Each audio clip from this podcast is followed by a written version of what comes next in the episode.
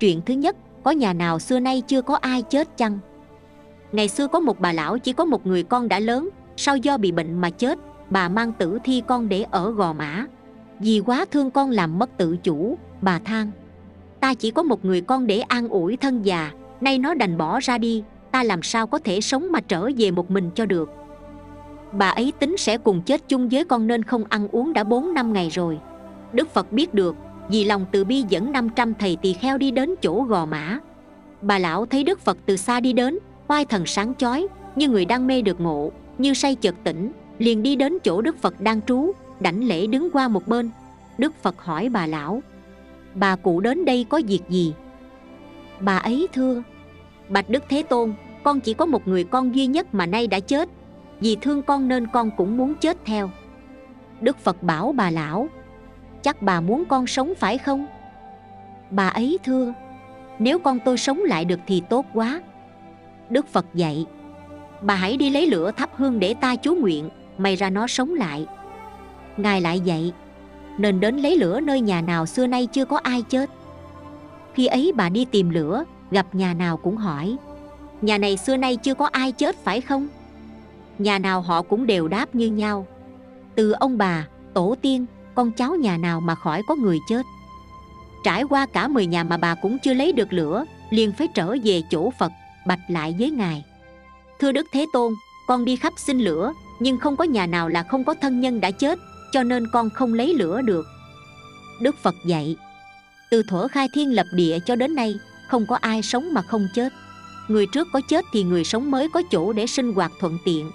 Riêng bà sao lại không biết mà đòi chết theo con? Khi nghe dạy như vậy, tâm bà được cởi mở, rõ được lý vô thường. Đức phật nhân đây nói pháp cho bà nghe. Nhờ nghe pháp bà liền được đạo quả tu đà hoàng. Tại chỗ gò mã cao này có vài ngàn người đến xem, nhân đó nghe được pháp cũng đều phát tâm vô thượng chánh chân đạo lý. Chuyện thứ hai, oan oan tương báo. Con người đối với nhau nếu sinh ác ý, tạo ác nghiệp thì oan gia sẽ trở lại đối đầu với nhau mãi mãi, chúng ta không thể không cẩn thận ngày xưa có một người đàn ông có hai vợ. Người vợ lớn không có con, người vợ nhỏ sinh được một người con trai rất xinh đẹp, dễ thương, nên bà rất vui mừng. Người vợ lớn trong tâm rất ganh ghét, nhưng bên ngoài giả mến thương như con ruột của mình. Chú bé khi được một tuổi, trong nhà ai cũng biết bà vợ lớn luôn tỏ vẻ thương mến chú bé, nên không ai còn nghi ngờ gì. Lúc ấy bà vợ lớn mới ra tay. Bà dùng một cây kim nhỏ đâm vào tai thật sâu, lấp dưới da thịt của chú bé đứa bé đau đớn kêu khóc, bỏ bú, nhưng mọi người trong nhà không ai biết lý do.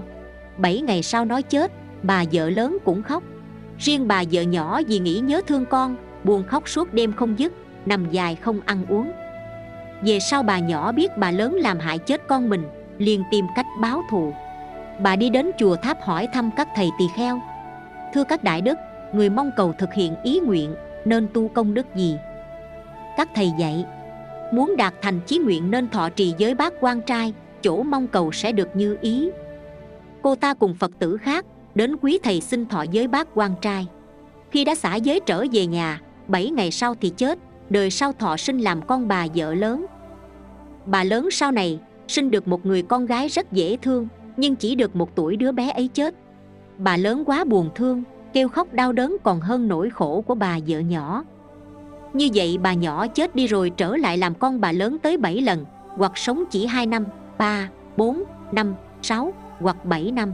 Mỗi lần sinh trở lại đều đoan chánh tốt đẹp hơn lần trước. Sau cùng bà lớn sinh một bé gái được 14 tuổi đã hứa hôn với người chỉ bệnh trong một đêm sáng ra đã chết. Bà lớn khóc lóc buồn đau không thể tả bỏ ăn bỏ uống suốt đêm kêu khóc rơi lệ tiếc thương cố giữ thay con ở trong hòm không cho đậy nắp hàng ngày nhìn ngắm tiếc thương. Đặc biệt sắc mặt cô bé khi chết mà còn đẹp hơn lúc còn sống. Hơn 20 ngày sau có một vị A-la-hán thấy tình cảnh như vậy, Thương xót cố đến để quá độ. Ngài đi đến nhà để khất thực. Bà sai người giúp việc đem cơm cúng dường.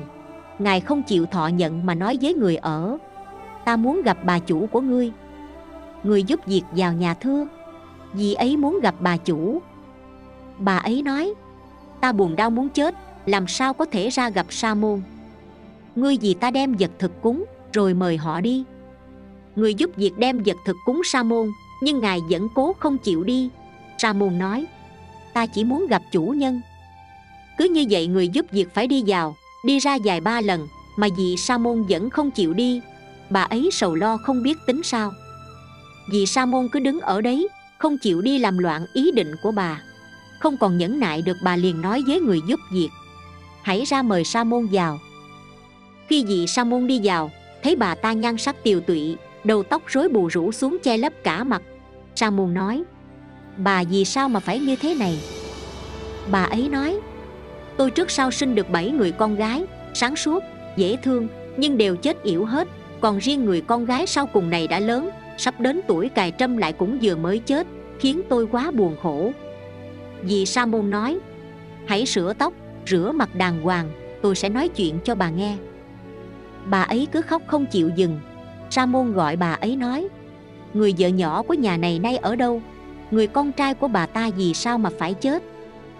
Bà ấy khi nghe hỏi như vậy mới suy nghĩ, vì sa môn này vì sao mà biết được. Trong lòng bà hơi sợ hãi e ngại. Sa môn nói tiếp, hãy mau sửa soạn cho đàng hoàng, ta sẽ vì ngươi nói rõ cho mà nghe sau đó bà đã chịu dán dọn đầu tóc gọn gàng xong vì sa môn lại hỏi lại. Bà biết con trai của bà vợ nhỏ vì sao mà chết? Bà vợ lớn khi nghe hỏi thể chỉ biết im lặng, không trả lời được, trong lòng hổ thẹn, không dám thưa.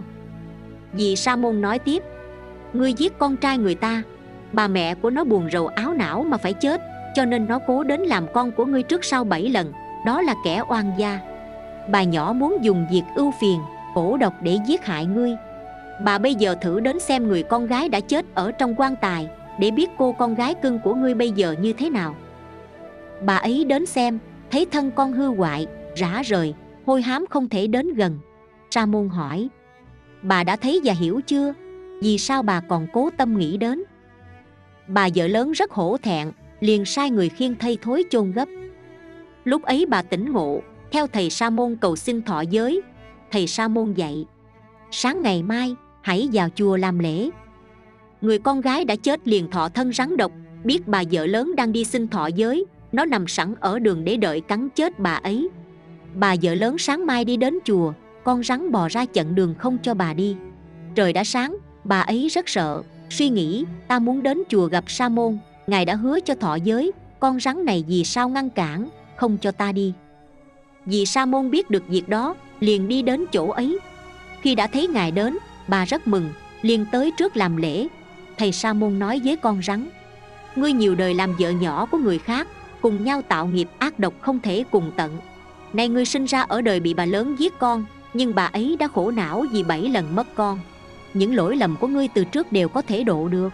Bây giờ bà ấy phát tâm đi thọ giới mà ngươi có ý xấu ác cố chặn đường việc làm này của ngươi nếu không ăn năn sẽ đời đời đọa vào địa ngục, không có ngày ra khỏi. Nay ngươi bị làm thân rắn độc, là loài súc sinh, so ra đâu bằng bà này đang được thân người. Con rắn khi nghe được sa môn dạy như thế, mới sực nhớ đời trước của mình, phiền não oán hận mới được dẹp bớt, gục đầu trên đất không dám thở, suy nghĩ lời của sa môn vừa dạy. Thầy sa môn chú nguyện, này hai ngươi nhiều đời đã làm khổ não cho nhau, lỗi lầm ấy đến nay nên chấm dứt từ nay về sau đừng dùng ác ý mà hại nhau nữa. Người già rắn đều tỏ lòng ăn năn sám hối. Con rắn liền chết, được sinh trở lại làm người. Bà lớn khi nghe thầy sa môn dạy như vậy, tâm được khai ngộ, ý hiểu rõ, rất vui mừng, liền được đạo quả tu đà hoàng, theo thầy sa môn vào chùa thọ giới, làm vị ưu bà di. Do đây chúng ta nên biết, con người đối với nhau nếu sinh ác ý, tạo tội, tạo ác nghiệp thì quan gia sẽ trở lại đối đầu với nhau mãi mãi chúng ta không thể không cẩn thận. Trích chúng kinh tuyển tạp thí dụ.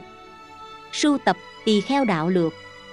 Hán dịch, đời diêu tần, tam tạng pháp sư cưu ma la thập. Câu chuyện đến đây là hết. Cảm ơn các bạn đã chú ý theo dõi. Nhớ follow kênh mình để được nghe những câu chuyện phật giáo ý nghĩa mỗi ngày nhé.